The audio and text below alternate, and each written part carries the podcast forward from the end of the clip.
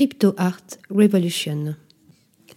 À l'occasion de son troisième anniversaire, le Museum of Crypto Art, MOCA, présentera 50 œuvres emblématiques du mouvement Crypto Art NFT les 15 et 16 décembre prochains à la Galerie Joseph rue Saint-Méry dans l'ancien musée Pierre Cardin.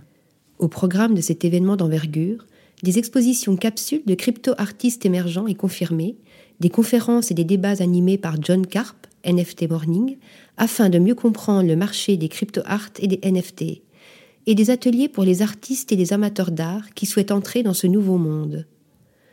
Le Museum of Crypto Art est un musée virtuel français créé en 2018. Il est le plus ancien musée de ce monde parallèle virtuel des NFT, dit métavers pour méta univers ou métaverse en anglais. Son fondateur, Benoît Couty, explique Quand j'ai créé le musée fin 2018 et que j'ai commencé à collectionner du crypto art, c'était très confidentiel et underground. J'ai eu la chance de pouvoir fréquenter les quelques artistes qui sont à l'origine de ce mouvement et de collectionner leurs toutes premières œuvres.